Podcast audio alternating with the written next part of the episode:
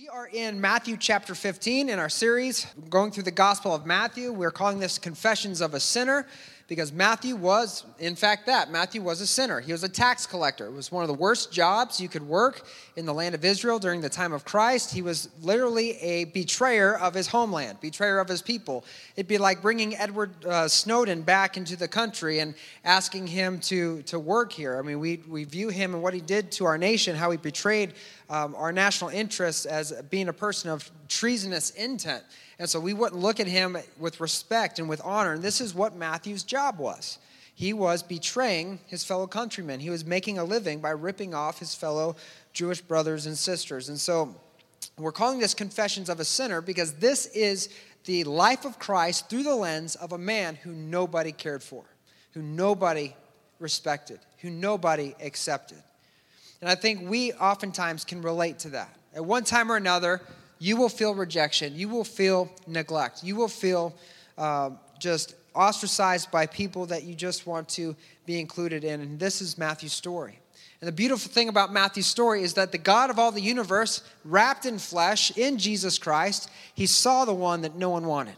He saw the one that no one respected. He saw the one that everyone rejected. And he said, You know what? I want that one because everybody matters to God. And so, if you're here today and you're experiencing that, you have these feelings of abandonment, feelings of rejection, you need to understand that God loves you dearly and you're the one that He wants. Matthew chapter 15, beginning in verse 1, we're going to start off with our reading. Says that some Pharisees and teachers of religious law now arrived from Jerusalem to see Jesus. They asked him, Why do you, uh, your disciples disobey our age old tradition? For they ignore our tradition of ceremonial hand washing before they eat. And Jesus replied, And why do you, by your traditions, violate the direct commandments of God? For instance, God says, Honor your father and mother. And anyone who speaks disrespectfully of father and mother must be put to death.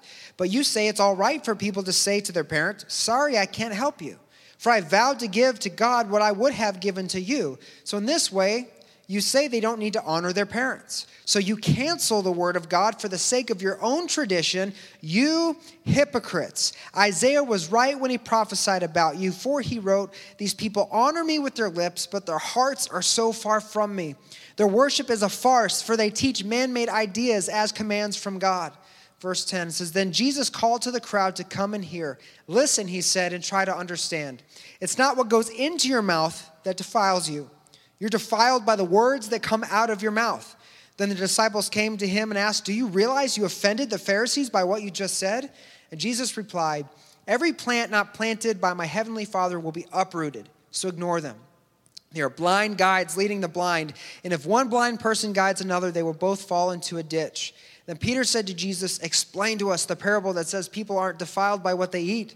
Don't you understand yet? Jesus asked. Anything you eat passes through the stomach and then goes into the sewer. But the words you speak come from the heart. That's what defiles you. For from the heart come evil thoughts, murder, adultery, all sexual immorality, theft, lying, and slander. These are what defile you. Eating with unwashed hands will never defile you. Let's pray in this place. Father in heaven, God, I know you've prepared a word for us, Lord.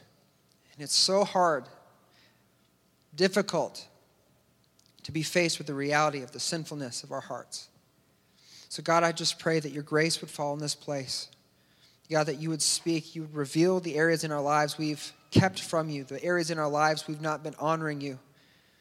And God, that you would help us to see the reality of that sin and what that sin is doing in our lives. Father, I pray that you would help us to recognize that no one is exempt from the sinful curse that's in this world. But it's only through placing our faith and trust in Jesus Christ that we can have hope to overcome our sin and hope to overcome this life. God, we thank you for your love and your grace. I just pray now that you would speak clearly and that you would be glorified in this place. In Jesus' name, amen. Today's message is called The Line. The Line. In our history, we've had very brief history. America's not been around that long. But in our history, we have had several really important wars. And one of the famous battles in one of these wars that we've fought that have helped kind of create the nation that we enjoy today, there was a battle called the Battle of the Alamo in Texas.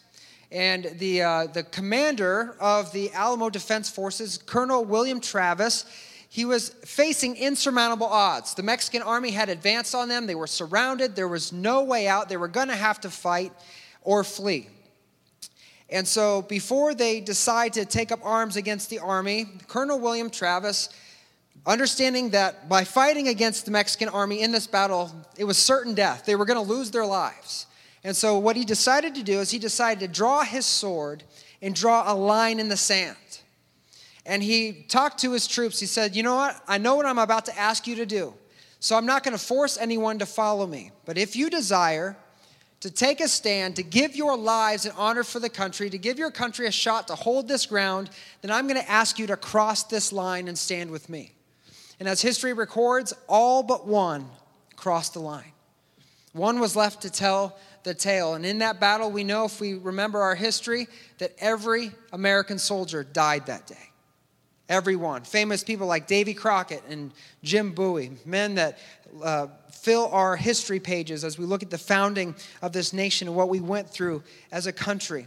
But we use this imagery that, that, Colonel William Travis used in this story about the line in the sand. And we use this to kind of reflect on boundaries. And we understand that when you talk about crossing the line, what you're really saying is that once you cross the line, there's no going back. Right? Once you get to the other side, you are committing to deal with the consequences of whatever awaits you over there. That's what these men were co- committing to. They were committing to dealing with the fact that they would not walk away from this battle, that they would die that day. And we use that line even in our, our uh, conversations when you're talking with somebody and they start to get a little insulting. What do we say? We say, hey man, you're crossing the what? The line. You're crossing the line. Whenever our government is dealing with uh, uh, political issues in other nations, and we're talking about foreign affairs, uh, specifically recently in Iran, I'm talking about their nuclear program. President Obama drew the red what? Line. Having to do with them ramping up their nuclear program and reducing their ability to have nuclear arms. So we use this terminology about the line all the time in our society. And, uh, and we talk about that if you cross the line, you are bound to have some form of negative consequences. Consequences are bound to occur. And I can think about when I was a, a, little child and we would go to a theme park, whether it was with our church group or as a family, and the worst you know, part you would think for a child going to a theme park is waiting an hour in line for your favorite roller coaster. You know, and, and I seem to think that, that I remember just like being stir crazy, not, not wanting to sit still, being just drawn nuts, like, man, what is up? Let's get through this line, let's get to the front. But I, in my mind, I think that's not the worst part. The worst part is when you finally get to the front of the line, but the door closes right when it's your turn to step on, right? So you're there at the front, the, the little uh, barrier closes, and now you have to wait for everyone to go through and get back on for you to get back uh, to get on the roller coaster. And I can remember as a kid that the barrier that's there didn't really bother me that much, you know, because I could duck under that pretty easily. It was, it was easy to, to uh, avoid that barrier. But what got my attention was the line painted on the concrete. You know, I, it, you get there and you're like, well, I can duck under, I can climb on this barrier. But that line, I know, just even as a kid, no one has to tell me, I know I'm not supposed to cross that line. But what happens when we see the line that we're not supposed to cross? We start thinking about it. And it starts to rise, like bother us a little bit. And so we start to kind of investigate the line and, and flirt with the line a little bit. You, you start to kind of put your foot across the line to see if anyone's going to see you or say anything. And then you bring it back over real quickly, make sure that no one gets in trouble, gets you in trouble. And, and you do that a couple of times as you're waiting. And when you realize no one saw you or no one seemed to care, then you kind of venture out a little more. You get underneath that barrier and stick your whole leg out on the side to see if anybody is going to say anything. And before too long, when you realize no one's saying anything, you've crossed the whole line uh, and you're, you're where you're not supposed to be. And then the attendant shouts at you, Hey, kid, get back over there. You're going to get what? Hurt. You're going to get hurt because the line is there to protect you from getting hurt, from falling onto the track, or doing something that uh, is going to cause harm. And immediately, when the attendant yells at you, your parent grabs you by your shirt and yanks you back across the line and gives you that look like, oh, you're dead when we get home. You know, it's a, it's a thing that we do. And I can, I can remember that I knew instinctively that the line was there for a purpose. But see, as adults, we do the very same thing with the lines in the barriers, in the protections that we know God has written about in His Word. We know that those lines are there for a reason. But when we know what lines are in the scripture, when we know what God has said not to do or to do, the line begins to tempt us a little bit. And we tend to try to get close to the line, maybe without going over the line, but we want to see how close to the line that we can actually get. And eventually, by getting close to the line, we guarantee for ourselves that eventually we will cross the line. And once we cross the line, there's no going back. And this is kind of what's going on. This is the dynamic that Jesus is having with these Pharisees because what they're doing is they're rebuking the disciples for not following the customs that they invented for themselves. They drew these customs, these lines, and they held them up to be just as authoritative, just as important as the very laws of God. And so they're approaching Jesus and they're saying, Hey, your disciples aren't doing what's right. They're not being as spiritual as we are because they're not following our ways. And Jesus comes back and he's like, what are you talking about? You know, and, and he, I think Jesus was probably the, the very first politician because he answers a question with a question, right? And I think this is where all of our politicians get this. They, they, they ask him, How come your disciples don't do this? And Jesus responds with a question. And the reason is, is because these Pharisees, what they were doing is they weren't abiding by the lines God had drawn. What they were doing is they were looking for the loopholes in the law, they were looking for the loopholes in the rules and the regulations that would help them not only cross the line, but help them justify themselves when they were on the other side. They were looking for ways to do what their sinful nature wanted them to do and yet justify it through some form of spiritual needs. And in verse 7, Jesus rebukes these Pharisees and he says to them, You hypocrites, Isaiah was right when he prophesied about you, for he wrote, These people honor me with their lips, but their hearts are so far from me. Their worship is a farce, for they teach man made ideas as the commands from God. And as, as we look at this story, these Pharisees, these were equal to the pastors or spiritual leaders of our day. They were respected, they were acknowledged as being people that were holy next to God. They were revered as being uh, like the, the Pope and the Billy Graham that we would recognize today. That, that's who these Pharisees were. And yet, Jesus has this public rebuke for them because he knew the status of their hearts. He knew that they were more concerned with living according to their loopholes than they were the actual law. And the first point that I want to make today as I look at this story and how we can relate this exchange to our lives is number one, God requires more of you than lip service. God requires more of you than lip service. God isn't looking for a people who appear to be spiritual or appear to be godly. He's not looking for a people to appear like they have faith. God is looking for a people who have genuine faith, who actually are what they say they are. And this is something that every one of us wrestle with because it's our nature. I think it's part of our sinful nature. But every one of us, we look for loopholes. In our culture, we look for loopholes. We look for ways that we can get away with not doing everything that we know God has said for us to do. And, and, and this is so common even in the church.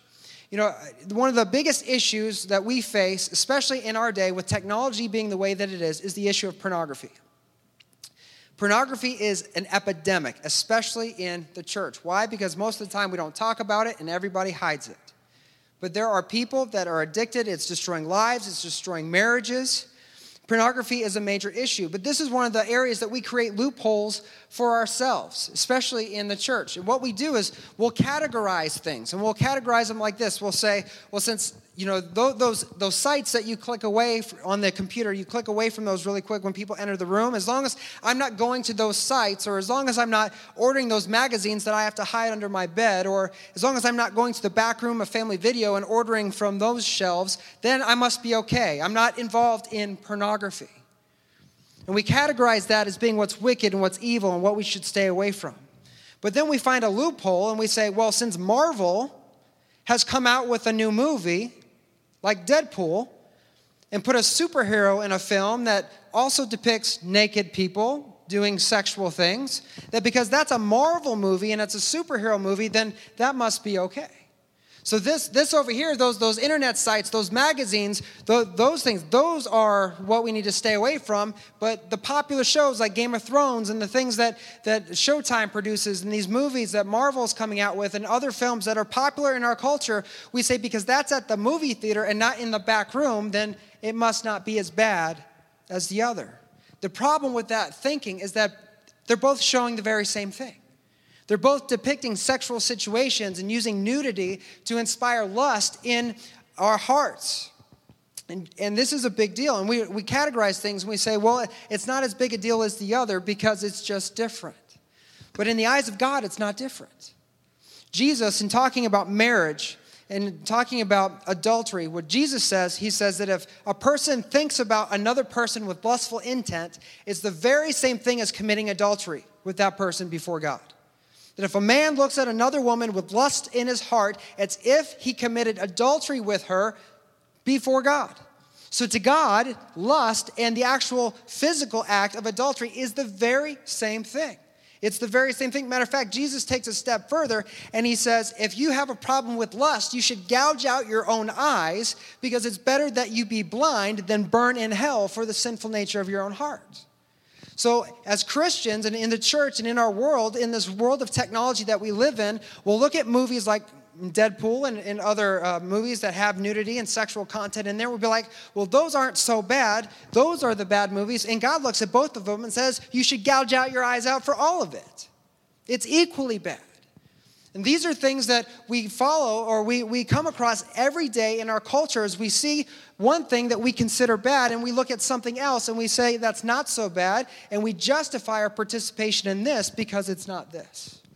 That's how we can look at somebody else's sin at the same time ignoring our own sin because we try to follow the loopholes rather than the law. And I was thinking about this this week and I have to ask the question at what point, as Christians, as followers of Jesus Christ, at what point do we say what God wants for us is better than what Satan wants from us? At what point does what God wants for us is better than what Satan wants from us? And if you think about it, God is for us. God is for you because God is a giver.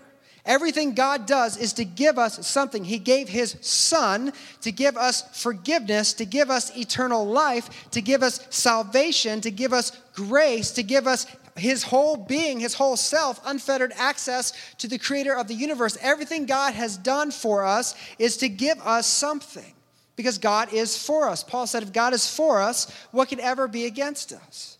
God is for His people. Satan is the exact opposite. Jesus in John 10:10 10, 10 says Satan is a thief. He comes to steal, kill and destroy. Satan wants to take from you, not give to you. And what does he want to take from you? He wants to take everything God has prepared for you. So he's going to put things in your life to steal away what God has planned for you. As we look at uh, our, our, world and the moral standards and immorality and, and pornography and sexual, sexuality, and we're looking at how we try to live according to loopholes versus what God has set before us, this is so easy to see in the fact that divorce is so high in our culture. Divorce and, and the ability to have relationships. I, I'm a father of four, two of my children are girls. And I'm telling you, my heart breaks to think about them having any godly men to choose from when they get old. I mean, where are all the godly men? Where are all the guys that say, I'm going to put God first in my life? I'm going to save myself for my wife because what God wants for me is better than what Satan wants to take from me. Where are all the, the boys being raised to honor their future spouses with their mind and with their eyes and to put God first and say, What God wants for my life is more important than all the success and things that I can have in the world? Where are the men that ra- are raising up to say, I'm going to sacrifice or I'm going to surrender my life to Jesus and follow His will for my life? You can't find them, they're not there. And so many men, even in our, our churches across the nation, they're here, but they're not really here. And so I think about my girls and I'm thinking about where are going to be the men that they're going to have to choose from? Where are going to the godly men going to come from? They're going to raise them up. And I wonder why is this such a big problem? And the answer is easy because we categorize this content as being evil and we created loopholes that allow this content. And so our fathers are raising our sons up to look at things that enable them to look at women as objects rather than souls and our boys are looking at girls as that they only exist to satisfy them visually and satisfy them physically. And so when they finally get to a relationship and they realize not every woman is photoshopped, they have a hard time connecting and honoring the woman that God has brought into their life. And these issues we wrestle with back and forth, but it's because we start at the, at the beginning of living according to loopholes and not according to what God has planned for us. And by doing that, Satan is robbing us of the life and the blessing that God has planned for us. And I'm passionate about this because I know the damaging effects firsthand. In Ephesians chapter 5, Paul tells the church of Ephesus that men or husbands are to love their wives like Christ loved the church and gave himself for it. That in the marriage, men are to be the imitators or the reflection of Jesus. As the wife is the reflection of the church, the husband is supposed to be the reflection or representative of God in the marriage. And how can men represent God, who is a giver, if all they are are takers? They don't marry to live sacrificially for their wife. They marry so their wife can live sacrificially for them. And so in our marriages, we end up reflecting more the enemy than we do our Father because we're takers and not givers. And we have to ask ourselves, all of us, what are we more interested in? Looking godly or being godly? Looking like we honor God, looking like we're interested in spiritual things, looking like we're interested in growing in our relationship with Jesus, looking like we have everything together, looking like we're dedicated Christians, or actually being what we say we want to be. See, a person who spends more time searching for loopholes than respecting the lines God has drawn for us reveals a lot about the condition of our faith. And Jesus in talking to the Pharisees, he says, God requires more than lip service. God requires more than you just to say or to pretend or put on a show to make people think that you're godly. He requires you to actually be godly. The second point I want to make today is that Jesus has harsh words for hard hearts. He has harsh words for hard hearts. In verse 12, Matthew chapter 15 says, The disciples came to him and asked, Do you realize you offended the Pharisees by what you said? Jesus replied, Every plant not planted by my heavenly Father will be uprooted, so ignore them. They are blind guides leading the blind, and if one blind person guides another, they will both fall into a ditch. We live in a very politically correct culture. Matter of fact, in our world today, people are so afraid to actually say what they're thinking because if you say anything that could offend someone else, you could be sued, you could lose your job, you could be taken to, to court. You could, you know, be vilified and have your life threatened on the internet. Social media becomes a place of terrorism whenever you take stands that offend other people. And so we have this fear of using hate speech or, or this fear of being called a bigot or a racist or what have you, even if that's not the case, people tend to twist words when they're offended to make you out to be something that you're not. And right here in this scripture, we see that Jesus had these harsh words for these Pharisees, that they were offended. And in our world today, if Jesus was here and said this to, to a group of people, he would probably be vilified. He'd probably be uh, blown up all over Twitter, talking about how he's a racist and a bigot and, and not uh, tolerant. And this isn't the image of Jesus that we like to use. When, when we talk about spiritual things, when we talk about sin, well, the story that comes up usually is the story of Jesus and the woman caught in adultery. They like to use this as a justification to be able to live however they want to live. And so, uh, oftentimes, what's said is, you know, the, the woman that was caught in adultery was brought to Christ. The Pharisees, the same group of people we're talking about today, wanted to stone her to death. And uh, they asked Jesus, what should they do? And Jesus wrote with his hand in the, in the sand, and he stood up and he said, You who has no sin, cast the first stone. And they all dropped their stones and walked away. And he picked that woman up and he says, I don't condemn you either. And they use this story, people use this story to say, Well, since Jesus didn't condemn her for her sin, then my sin, he's not going to condemn me for. And that's a way to justify or create a loophole to be able to continue to live how you want, even though God's word may speak against your decisions. And the thing about that story is that we use the first part of that story to justify our sin, but we forget about the second part of the story. Jesus doesn't just pick her up and says, I don't condemn you. He picks her up and says, I don't condemn you. Go and sin what? No more. In other words, go and live a changed life. Have a second chance. Here's some grace. Go do something with it. Go honor me with it. You see, the thing about the, the difference between these Pharisees and this woman caught in adultery is that both of them were broken. They were both broken. They were both living in sin, just different kinds. The difference and the reason why the woman caught in adultery got grace and the Pharisees got a harsh rebuke is because the woman recognized she was broken. She recognized she was a sinner. She recognized that, that she had no way to turn her situation around. And if Jesus didn't intervene, she was going to be condemned. And so she needed, she recognized, she desired Jesus to save her. And so he picked her up in his grace and said, Walk, sin no more, live a new life, be changed. The Pharisees clung to their religion, clung to their empty religion, their false commandments, their false teachings, their false traditions, and said, Jesus, I don't need what you have to offer. And so instead of being filled with his grace and being offered grace and mercy, they were given a strong rebuke. In Psalm 51, verse 17, uh, David, he says, The sacrifice you desire is a broken spirit. You will not reject a broken and repentant heart, O God. See, God doesn't want religion. God doesn't want sacrifice. God doesn't want all the special things that we do in His name. God wants a broken and repentant heart, a heart that knows that they desperately need Him. See, God doesn't care what happens in this building if it doesn't affect this building.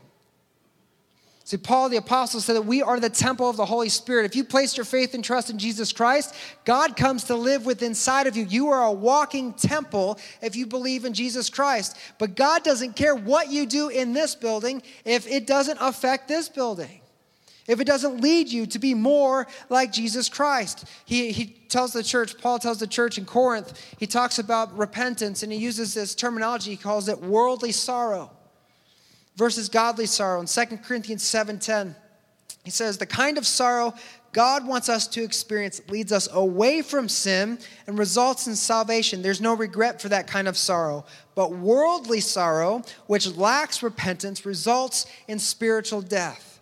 You see, anyone can feel bad about their sin.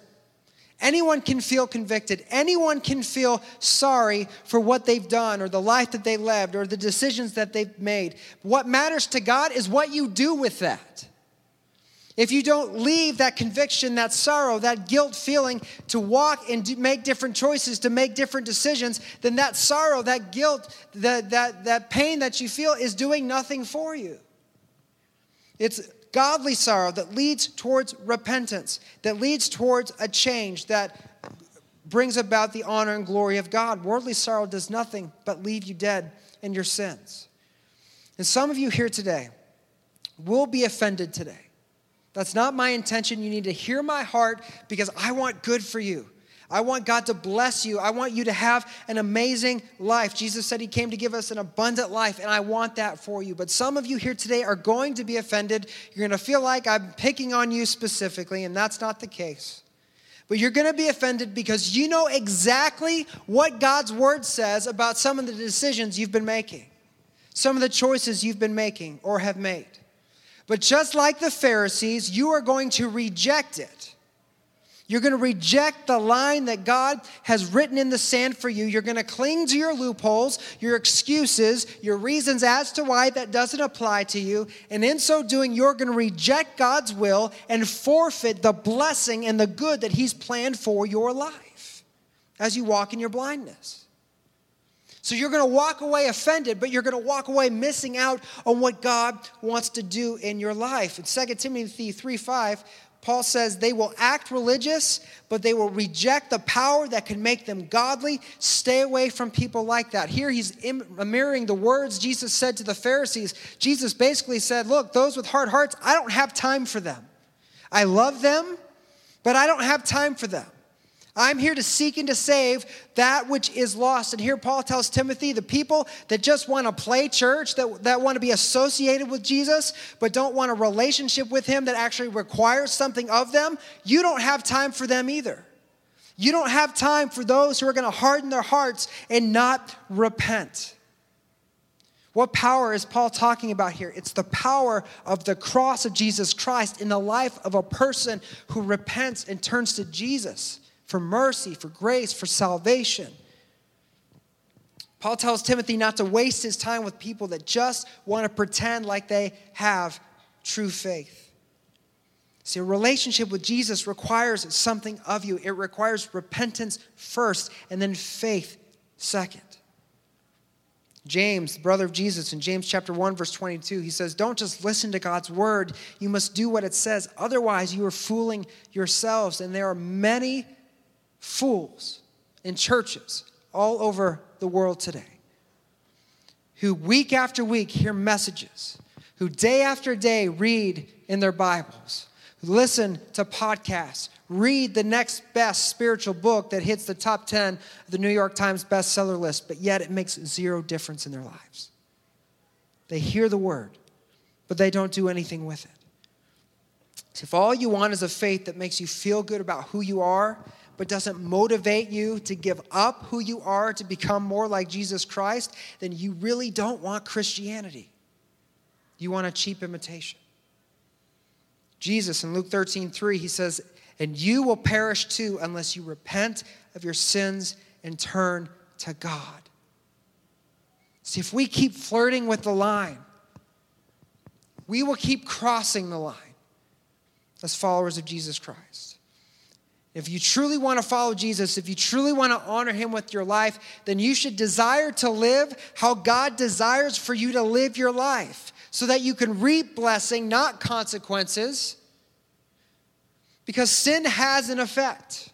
We don't think about this a lot, but sin has an effect. It affects that rob you of what God has prepared for you. Satan doesn't tempt you to sin just for fun. He tempts you to sin to rob you of the blessing that God has prepared for you, to rob you of what God desires, the good that He desires to bring about in your life.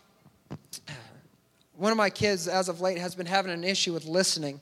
You may not be able to relate to that, but you know, uh, my kids at least have an issue with listening. And one of them, uh, you know, it's not, it's not really malicious, it's just annoying, really.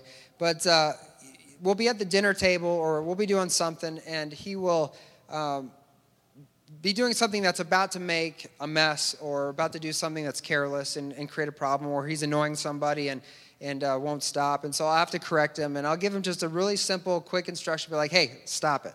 Stop doing that. You're, you're going to make a mess. You're going to do whatever. And immediately after I give him the instruction, what do you think happens? He goes and does the very same thing anyway. And so I'm like, hey, was I not speaking English? I mean, I think I was speaking English. It sounded like English to me. Was I speaking English? Did you understand what I said? Well, yeah. Well, why didn't you do what I said? And his response is, well, I don't know. And I'm like, yeah, you don't know, but I know you didn't want to do what I said. You just didn't want to do it. And you didn't want to do it for a couple reasons. Either one, you didn't believe I was right, or two, you didn't trust that I was having your best interest at heart.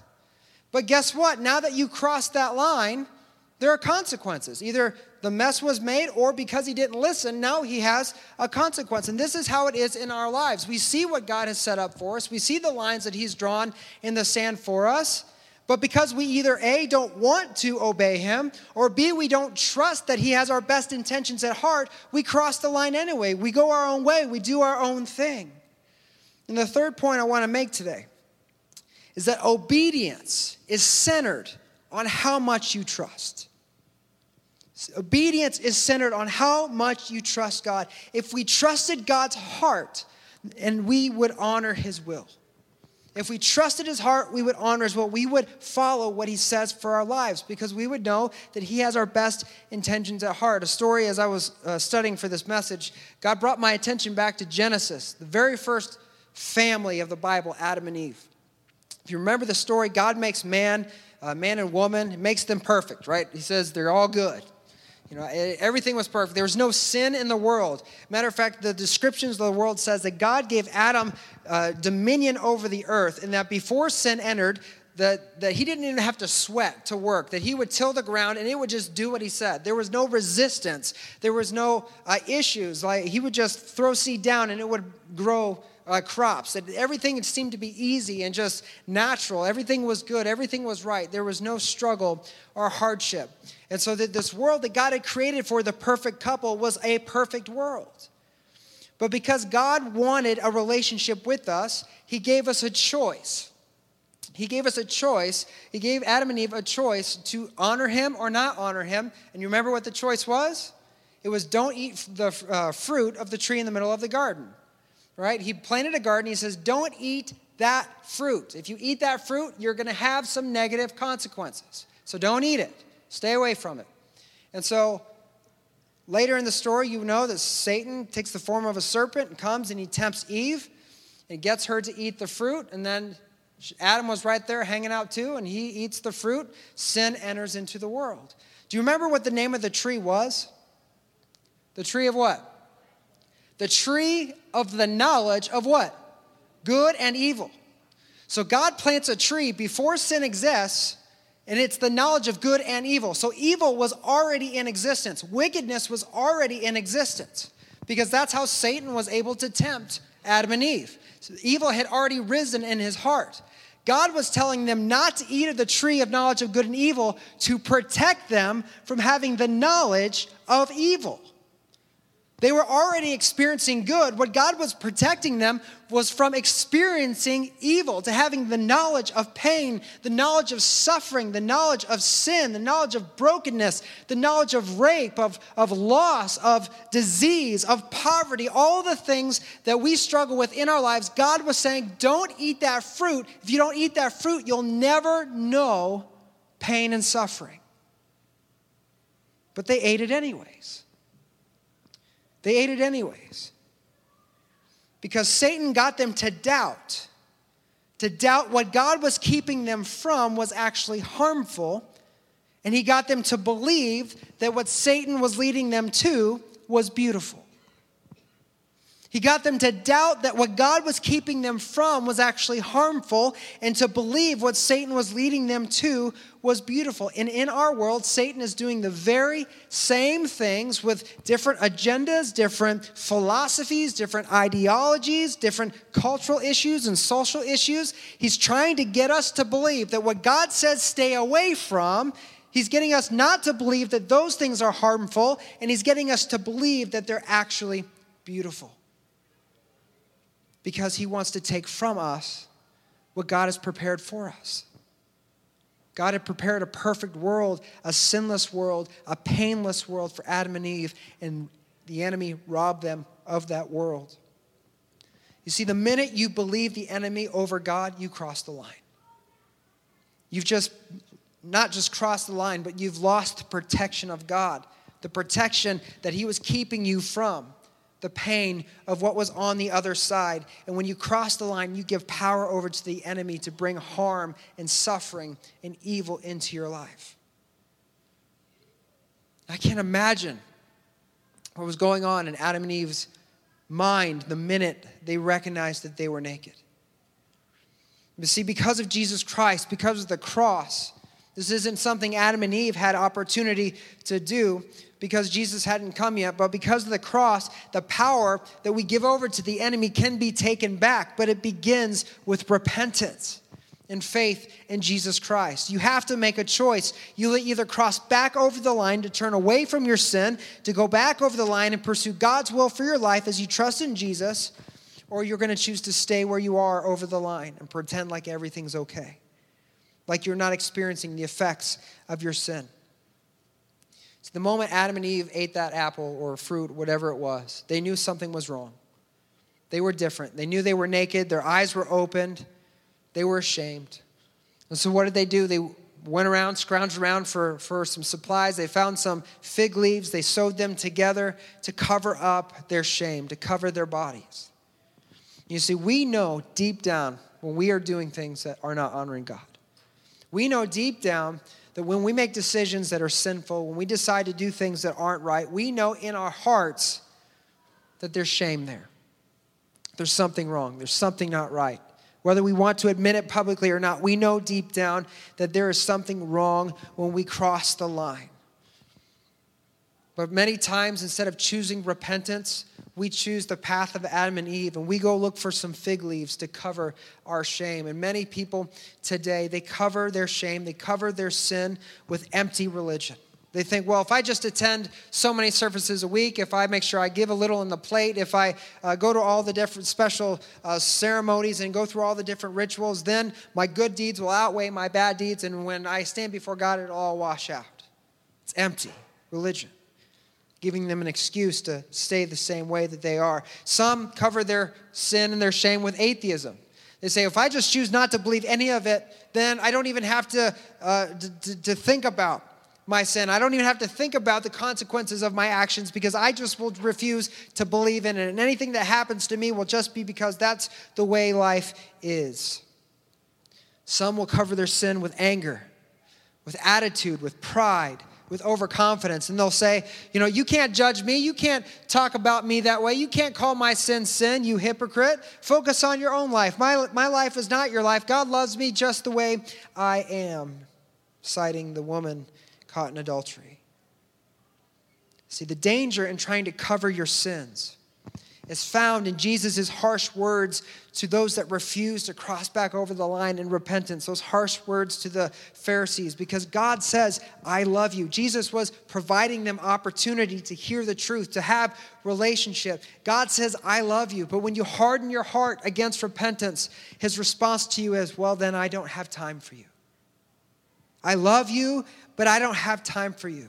If your sin is what you want, then I will leave you to reap the consequences of your actions. I will leave you to reap the consequences of your sin. You see, Adam and Eve, when, when they sinned, God came into the garden. God came looking for them, just like He comes to look for each and every one of us. God came looking for them, and He said, What's wrong, Adam? And Adam says, I'm naked. And God says, Well, who told you you were naked? And He says, Well, the woman you gave me gave me this fruit. He blamed her for his sin. He didn't own it. He didn't ask for forgiveness. He didn't repent. He put he cast blame. He made up an excuse. He tried to find a loophole. So God goes to the woman and he says, "What did you do?" Eve, and she says, "The serpent." Beguiled me. The serpent tempted me. He, she started casting blame on him, looking for a way to cover her actions, to create a loophole, to make it an excuse in order to keep from having to admit the truth that she sinned and needed to repent. And what happened in that story is that God said a judgment and he cast him out of the garden. He said, if you are going to live in this sin, if you are going to uh, choose sin and not repent, I don't have time for you. And he sent them out of the garden to deal with the consequences of their own sin. The problem with having a religion that doesn't start with repentance, to having a faith that doesn't start with turning from sin and trusting in Jesus Christ, is that heaven and hell are in the balance. Your actions, your attitudes will reflect the nature of your heart. Jesus said right here in Matthew 15 that your heart is what defiles you. So you are either drowning in his grace through repentance or you are left to face the weight of your own sin as you follow a fake religion. All on your own. And I know there's some of you here today, you're facing insurmountable odds, and you ask, you're asking questions like, well, what do I do now?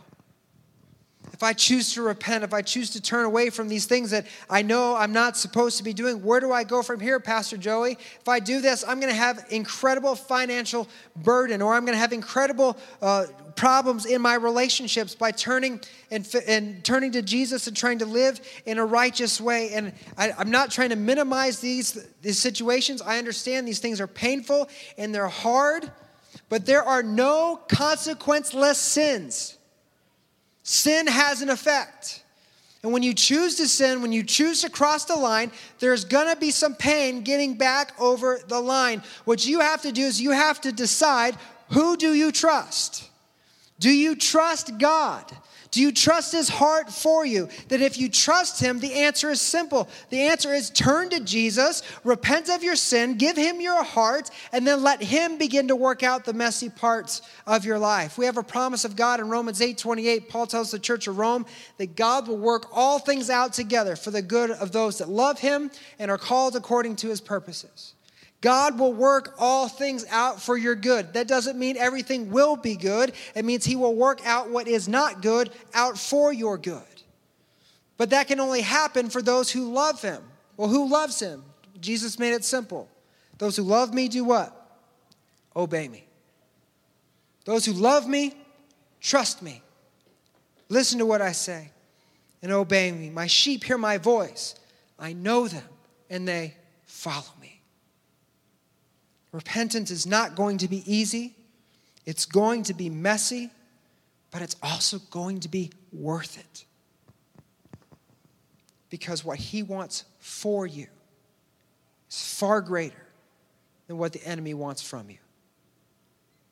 Repentance, simply agreeing with God that what He says is sin is sin, and making the decision to cross back over the line, to trust His will, to obey his word. And as you trust in Jesus Christ, something miraculous happens. As you repent and you follow Jesus, something incredible happens. Your heart and your mind begin to be renewed as he breathes new life into you. And then you start thinking the way God thinks. You start believing the way God believes. And your life lines up with his.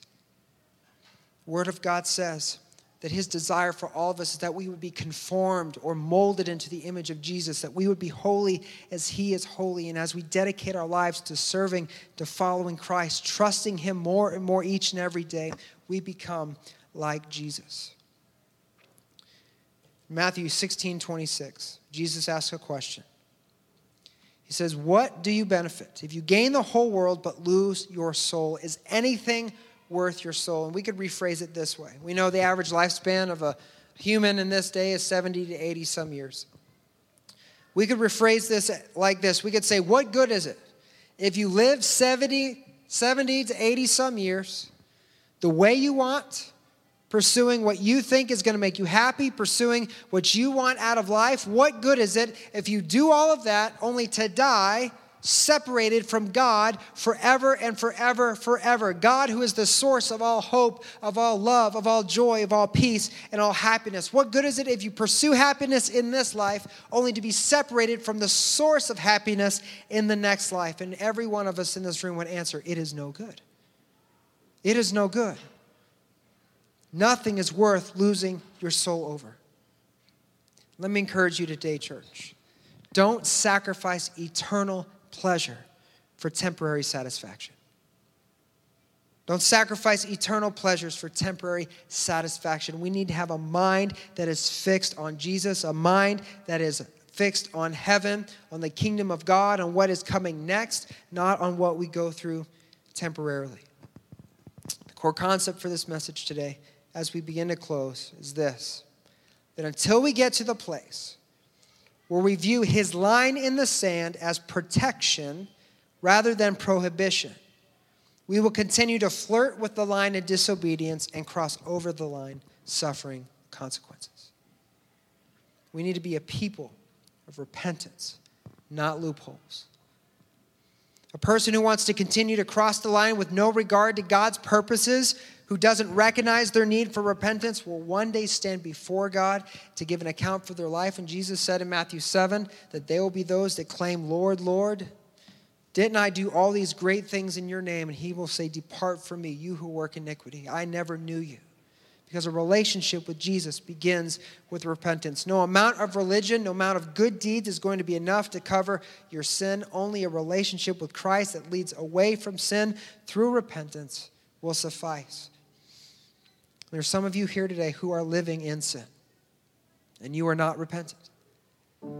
You've been hiding, you've been covering things up, you've been sewing fig leaves, You might feel bad about your sin. You might feel guilty, but the discomfort of what you would have to go through if you actually repented and made decisions to honor God with your life, those thoughts have brought such discomfort to you that instead of honoring God and repenting, you stayed across the line and made yourself comfortable.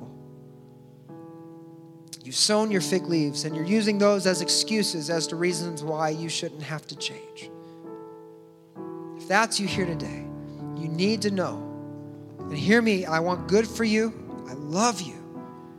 Hear me on this. If that's you here today, your faith is in vain. Your worship is merely lip service. God doesn't accept that kind of worship, God doesn't honor that kind of life.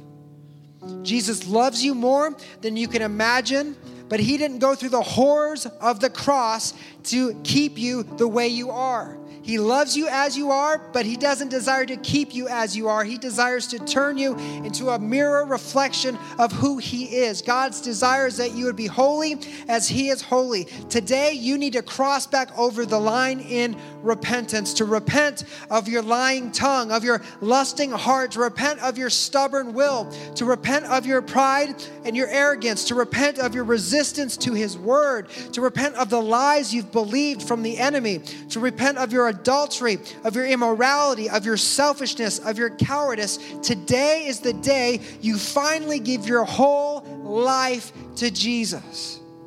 Don't harden your heart any longer. Give it to the Lord. Stop flattering Jesus and start following him. Stop arguing with his word and start living according to his word. He loves you more than you could possibly imagine. He wants good for you. He stored up incredible blessing for you. He wants to protect you. He wants to breathe new life in you, but he cannot do that as long as you are on the other side of the line. Today is decision day. Not because we're in a season of politics and voting for political candidates, but today is decision day because today you are going to have to make a choice. What do you choose? Which side of the line are you going to be on today? Let's bow our heads and let's close our eyes in this place. Father, I just pray in this place as we're all faced with the reality of our sinfulness. God, if there's someone here today that has yet to turn from their sin and trust in Jesus, that has yet to make you first and foremost in their life, that has yet to say that what you want for me is far greater than what the enemy wants to take from me. And so I'm going to dedicate my life this day forward to following Jesus, to trusting his will for my life, and living in obedience to his word. God, I pray their hearts would be open. God, and today I pray that they would pray, pray the prayer of faith. That today would be the day that they begin a true and authentic relationship with you. In the name of Jesus, we pray. With every head bowed and every eye closed, no one looking around in this place. If you are here today and you are faced with the reality of your heart, maybe you've been in church your whole life, maybe you've grown up in church, maybe your parents always brought you, faith has always been something that was been a part of your life, but today you hear the Spirit of God speaking to your, your heart and you recognize that your faith was not your own, that your faith hasn't been true faith because it's not been founded in repentance and faith in Jesus Christ, I'm going to invite you today to begin for the very first time a relationship with Jesus. That you pray and ask Him to forgive you of your sin. And that today you make a commitment to, even through the difficulty, to begin living according to His Word taking steps to seeking people to help you, come alongside of you in your journey as you make some decisions, some very hard decisions. Maybe as you need to make a confession to a loved one about things you've been dishonest about, maybe living in a romantic relationship you know is not honoring and glorifying God, whatever it is that you've been doing. That you make a commitment today to begin honoring the Lord with your life. And I know that He will work everything out in your life for your good. If that's you in this place, just pray this prayer with me. Just repeat these words aloud from your heart to God in this place. Say, Father in heaven, I am a sinner. And you know the darkness in my heart. You know how I've been resisting you. Forgive me and save me. I need your grace and your love today. I'm placing my faith and trust in Jesus Christ and putting my hope in his resurrection. Fill me with your spirit. Give me the strength and boldness to repent and to trust in you. You have my heart in this place. In Jesus' name. Again, with every head bowed, every eye closed, knowing, looking around, let's go ahead and stand to our feet in this place as we're going to sing. Stand to our feet. If you are here today and you are a child of God, but there are some things that you've been doing, some things you've been struggling with, some sins that, some lines that you've been crossing, that you've been struggling with getting back over to the other side, I'm going to ask you in just a moment to come down and make this front row an altar before the Lord and just to reconnect, reconfirm, resurrender your life to Him. To make the decision today to stop dishonoring God with your life and start honoring Him with all that you are. To becoming holy like He is holy. So as we sing, you respond to what the Lord is laying on your heart.